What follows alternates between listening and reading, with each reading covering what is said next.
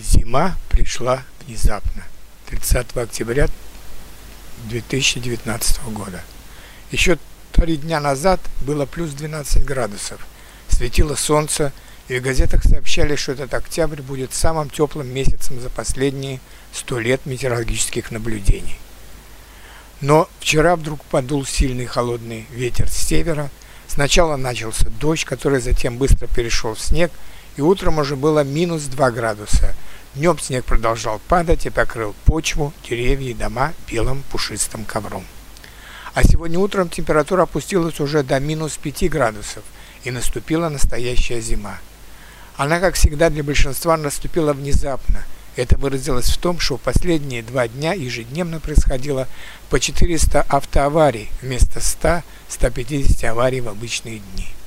Такие дни мы называем днями жестянщика – потому что бьются машины, потому что прибавляется многократно работа в автомастерских, потому что это очень опасные дни для большинства автолюбителей.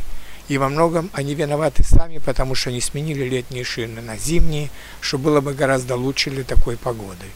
Но наши водители до последнего дня надеются на авось или на хорошую погоду, хотя понятно, что после осени должна наступить зима, а не весна, и что погода будет не улучшаться, а только ухудшаться. Дворники и наши дорожные службы тоже оказались не готовы к внезапному наступлению зимы. Они с трудом расчищают мостовые, но у них не остается времени на расчистку тротуаров, и прохожие с трудом добираются до работы, балансируя, чтобы не упасть на дорогу. А некоторые все же падают, и в травпунктах образуются большие очереди. Конечно, через неделю все как-то образуется, как-то устаканится и будет снова лучше, а возможно и погода немножко улучшится, хотя и на очень короткое время.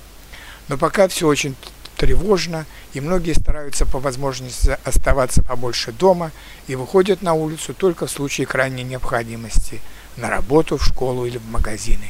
Никаких прогулок, лучше уж телевизор и горячий чай.